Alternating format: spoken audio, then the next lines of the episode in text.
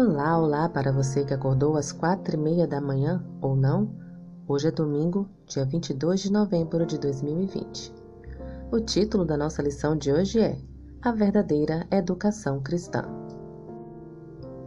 Um rabino, ao observar os olhos sonolentos dos jovens que estavam assentados em sua sala de aula, perguntou-lhes: Alunos, como sabemos quando a noite termina e o dia começa?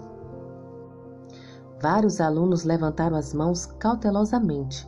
Rabino, perguntou um deles, seria quando podemos diferenciar uma figueira de uma oliveira? Não. Outro aluno levantou a mão. Rabino, seria quando podemos diferenciar uma ovelha de um bode? Depois de ouvir uma série de respostas, o rabino anunciou: Alunos, sabemos que a noite terminou e o dia começou quando olhamos para um rosto nunca visto antes e reconhecemos aquele estranho como nosso irmão ou irmã. Até esse momento, por mais claro que o dia esteja, ainda é noite. Leia Lucas, capítulo 10, versículos 30 a 37. Qual foi a mensagem apresentada por Jesus com essa história? O que deve fazer parte de toda a verdadeira educação cristã?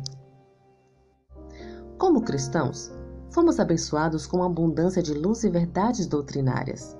No entanto, por mais cruciais que sejam essas verdades, para que elas servem se não somos gentis com as pessoas, se demonstramos preconceito com os outros e se permitimos que as tendências culturais e sociais de nosso ambiente nos façam tratar os outros como inferiores?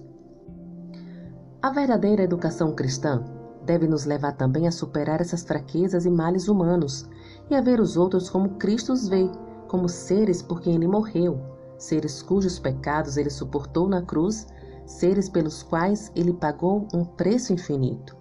Se elevarmos a cruz como devemos, veremos o valor de cada ser humano e o trataremos como realmente merece, de acordo com o valor que Deus lhe concedeu.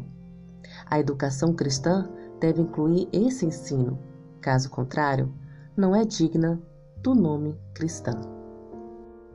Quais preconceitos sua cultura e sociedade ensinam, sutil ou mesmo abertamente? Como cristão, como você deve superá-los? Que o Senhor te abençoe.